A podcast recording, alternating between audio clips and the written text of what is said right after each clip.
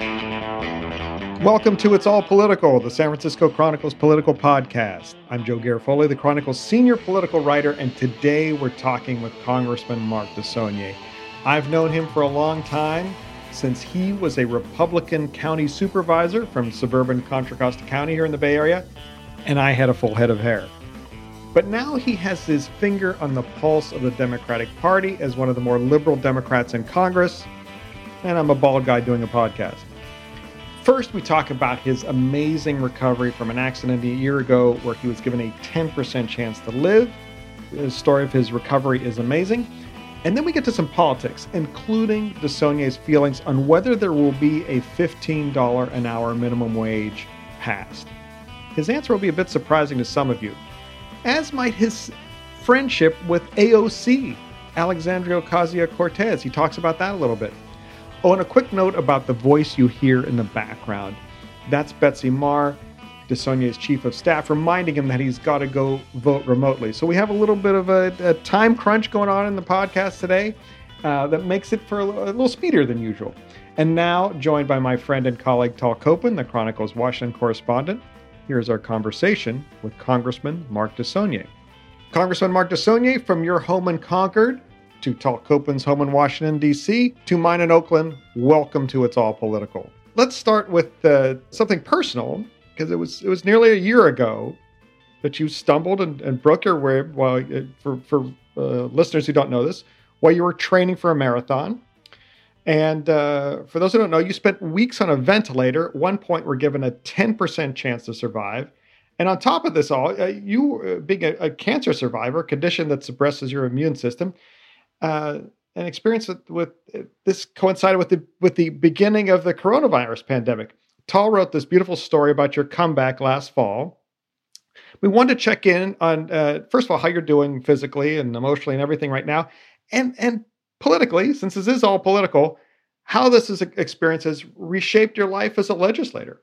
I'm doing great. Thank you for asking. I, I think if it's uh, reshaped me at all is just a greater focus. I think anyone who goes through an experience like I have um, comes out the other side uh, is you can't help but um, I've always been grateful for my existence my life, my job, uh, but it, much more so now. So I want to make them the the best use of my time in Congress, and I filled with gratitude.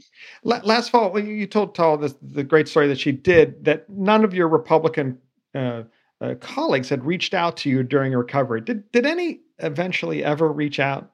Uh, I'm trying to think. You know, part of it's been uh, when I've been back there. Um, COVID definitely uh, limits the interaction that we had before. Uh, I don't think I have, uh, but to be fair, uh, because of COVID and because of my health implications, um, it's been hard to have the same interaction that we did before. Speaking of Republicans, uh, California voters are very likely going to see a recall vote on uh, Governor Gavin Newsom, which you know the the National Republican Party is getting involved. Um, y- you know, you've been through a California recall before. Uh, we're wondering, do you think in this instance another Democrat should run? Just in case, assuming as it looks like this will get on the ballot. And and what should Gavin Newsom be doing right now heading into this campaign? Uh, the first question, no. Um, this is, if you remember, the Gray Davis election uh, was because the lieutenant governor entered the race that I think led to Governor Davis's uh, recall, which I think was, um, I understood people were unhappy then. Um, I understand that some people are unhappy now, but this is the Republican Party using what's meant to be um, a more open constitutional in California provision vis-a-vis direct democracy. Um, they're using it for their own means, and they'll do anything, as I've experienced on national level. So I, I, I don't think another Democrat should run, and I think this is a distraction, basically being used by people who are followers of Donald Trump to um, make Democrats spend money where they shouldn't have to. And you know, on this note, you actually used to be a Republican yourself back in the day, but you switched parties. I, you know, do you think that Republicans in California these days are actually still a viable second party? And just, you know, reflecting, how do you feel like you've seen the Republican Party evolve uh, throughout your political career? Well, I registered as a Republican when I was 18 years old, which is a long time ago, in Boston, where I then lived. Um, to vote for Ed Brooke. And if people remember Senator Edward Brooke, he was an African American, very liberal Republican from Massachusetts. So that was my model. Um, I tell young people I was a liberal Republican, um, and they look at me in complete confusion like, how could there be such a thing? I, I hope the Republican Party. Uh, somehow reinvents itself. We've got a two-party system, for better or worse, and right now they're they're dysfunctional. Um, in my own view, they're holding on to a white patriarchal uh, governing model that we're ready to get out of. And California has led this. Our diversity um, is our strength, as Nancy Pelosi likes to say, um, but our unity is also our strength. So uh, I, I, I, left the Republican Party, as Jim Jeffords famously said, Republican Vermont from Vermont. Uh, I didn't leave the Republican Party, it left me. It didn't want people like me in the party. So now they've got what they've got, which is pretty dysfunctional. Well, you mentioned, you know, California as a model. If if the rest of the country is becoming more like California, what is the lesson from Republicans in California for for the National Party? Well, I think this is their challenge. They're holding on to what they've got, and uh, President Trump was a instrument of this. They played to racism. Um, I was just on a oversight hearing about parity for women in the workforce. Shocking the things that my Republican colleagues brought up. It's so overt. Um, so Jimmy Carter famously said years ago, "What happens in California happens in the rest of the United States." I think this is particularly true um, in my lifetime. The global economy has shifted in many ways. Uh, the Atlantic uh, dominance of the global economy to a more balanced or predominant Pacific uh, um, based global economy, and California, of course, is the American edge of that. So we experience diversity, we ex- experience um, diversity in terms of our immigration and um, our workforce, and it's made it's one of our big strengths. So I think inevitably it'll be the rest of the country, um, but the rest of the country doesn't want this kind of change, uh, and they're fearful of it, and they're not used to change the way we are on the West Coast. And I'd say Washington and Oregon are very similar. We'll be back with more of our conversation with Congressman Mark DeSaulnier after this short break. And now, back to our conversation with Bay Area Congressman Mark DeSaulnier. How much is the, the lingering fallout from the January 6th insurrection and the COVID precautions, which you alluded to, uh, affected relationships between Republicans and Democrats in Washington? Are there, are there people you, you just like, I, you just can't speak to anymore? Or how has that affected the, the, the lawmaking ability of, of the parties there? Well, I'd say January 6th has really impacted it. And more than that was the fact that after that happened, later that same day, when we came back into session, and for me, it was pretty emotional because that was my first trip back, and my doctors did not want me to go back because of the exposure I had because of my health conditions, which is now better because I've been able to be vaccinated, thank goodness. A great job that the Very administration. This administration is doing. But the, my, uh, over 100 members of the House, as Tal has reported, Republicans voted not to accept the election results. And to me, that's um, that borders on treason, to be quite frankly. I, I, just can't believe. So that's been particularly problematic, and it is for me because I, like my predecessor George Miller, I'm very liberal, but I I try to work. I work very hard with my conservative Republican colleagues to find areas where we agree on. And I've been very successful at that. We've had over 60 pieces of legislation, mostly through amendments, and most of them have been bipartisan, um, put into law. So that makes it a real struggle. And I, am struggling with it personally, to tell you the truth. I, I, have to get past that. I have to work with them because they are there and they get to vote. But um, your question's a good one, Joe. That's made it very difficult. The fact that they voted against certifying the election with no evidence after physically having to be removed and we were being attacked uh, is is uh, difficult to deal with. And and you and I spoke about that day. You were just off the House floor, waiting for a turn to vote. Um, you know when when the Capitol was breached, and you and um, the few people you were with had to be evacuated separately. Has you and I have talked before about your embrace of behavioral health and the importance of working through trauma. Just, you know, how personally are you doing um, a few months later now? Well, I, you know, people tease me back there, particularly some of my conservative Republican people from friends, former friends, hopefully future friends from the South, they say only a California member would admit to going to therapy. And I'm like, well, you're the ones who have the problem that you aren't willing to accept the fact that behavioral health is important. Uh, and by the way, I bring this up all the time UCSF and um, our facilities here in the Bay Area really doing a remarkable job around behavioral health and neuroscience. Uh, UCSF is the second largest recipient of NIH funds in the country and almost surpassing Johns Hopkins. So um, the behavioral health is important. It's important to understand where we are in this country right now. And I'd also say pertinent to the Bay Area, the understanding of social media and how we get facts into your jobs uh, and its effect on cognitive development is an issue that's important to me as a member of the education committee. We have to understand how this is impacting uh, young people in particular and how we vote and how we where we go to accept uh, information in our own uh, realities. Clearly the reality of many americans is different from ours in the bay area of california and we've got to figure this out. Let's i, I want to talk to you about uh, a couple things. One real quick uh, you're you're kind of a quiet behind the scenes kind of operator, but you struck up a friendship with Alexandria Ocasio Cortez, gotten to know her, and some of her younger, more famous colleagues. What do you make of the future of the Democratic Party, and is it uh, is it behind AOC?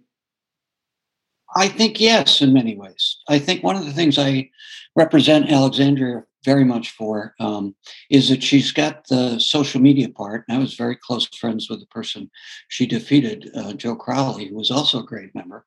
Um, but Alexandria is one of those members who um, she reached out to Karen Bass, wonderful member from Southern California, who's a dear friend. I serve with the legislature, who's a really good legislator.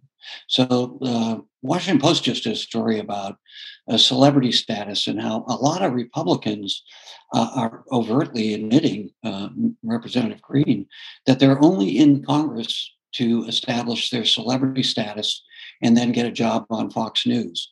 Uh, this is a real problem for the country. You need people who understand the boring, um, labor intensive reward of legislating and it requires a good deal of expertise i would say um, so it that is a really important conversation joe that i'd love to have uh, a larger conversation with you folks about is um, you need to have nuts and bolts people who care about problem solving.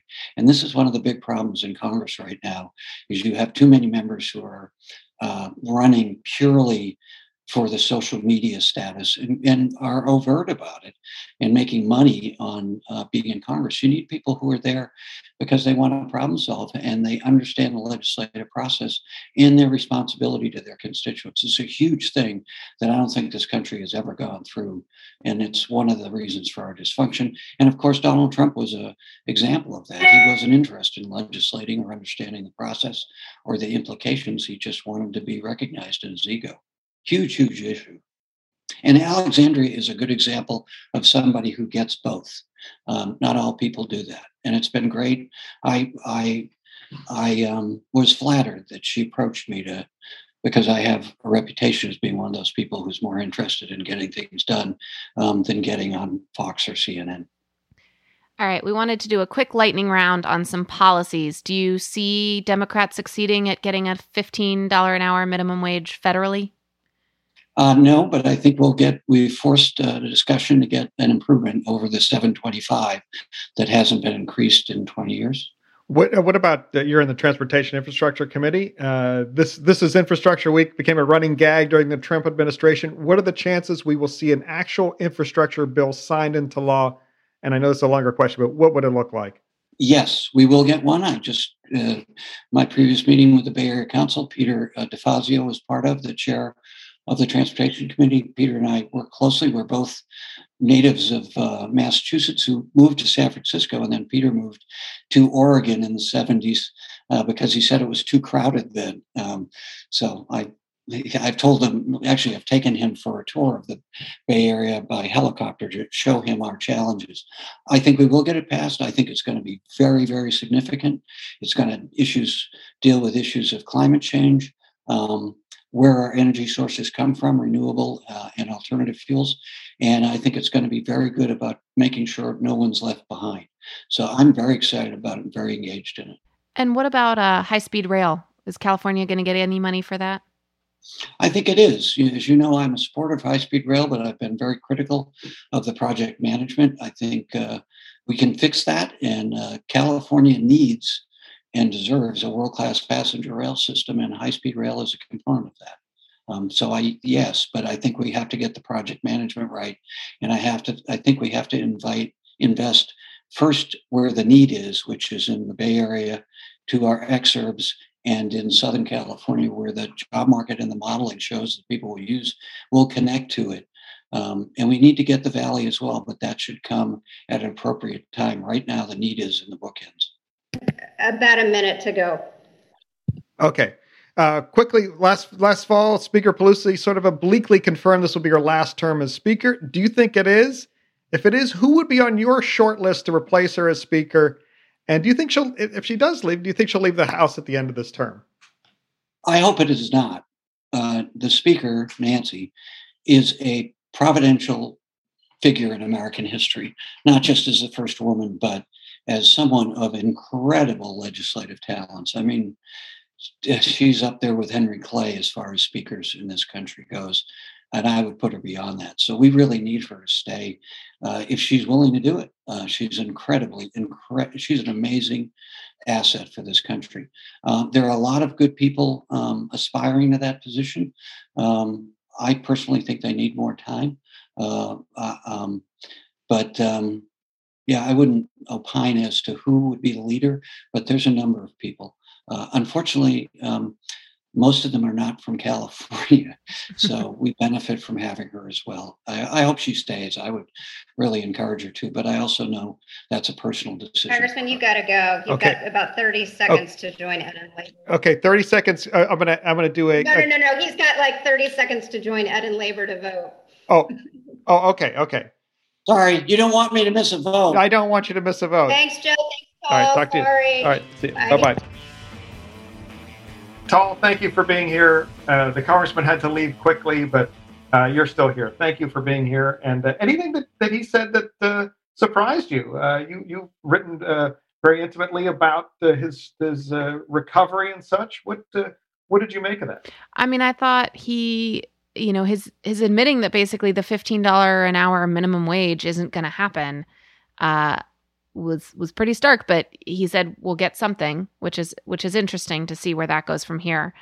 Uh, and i noticed that he said most of the contenders to replace uh, speaker pelosi are not from california which leads me to believe that there may be some names out there that are so another thing to keep an eye on yeah who was i'm trying to think of who that would karen be. bass could, could, that be a katie porter karen, karen bass, bass is mentioned katie porter's too junior yeah. yeah yeah if she is not appointed to to the Senate. We shall see. All right, bud. Thank you for being here, and uh, thank you as always. This will be a this will be a fun one for someone to edit. I'd like to thank you all for listening and hope that you and your families are safe and healthy. I'd like to thank Congressman DeSaulnier for joining us today. I'd like to thank Tal for co-hosting. I'd like to thank the King, King Kaufman, for producing today's episode. Shout out for our fabulous theme music that's Cattle Call, written by Randy Clark and performed by Randy Clark and Crowsaw. And remember, no matter how much you think the minimum wage should be, it's all political. Betsy, can we can we talk to Ratier? He always gets this stuff right.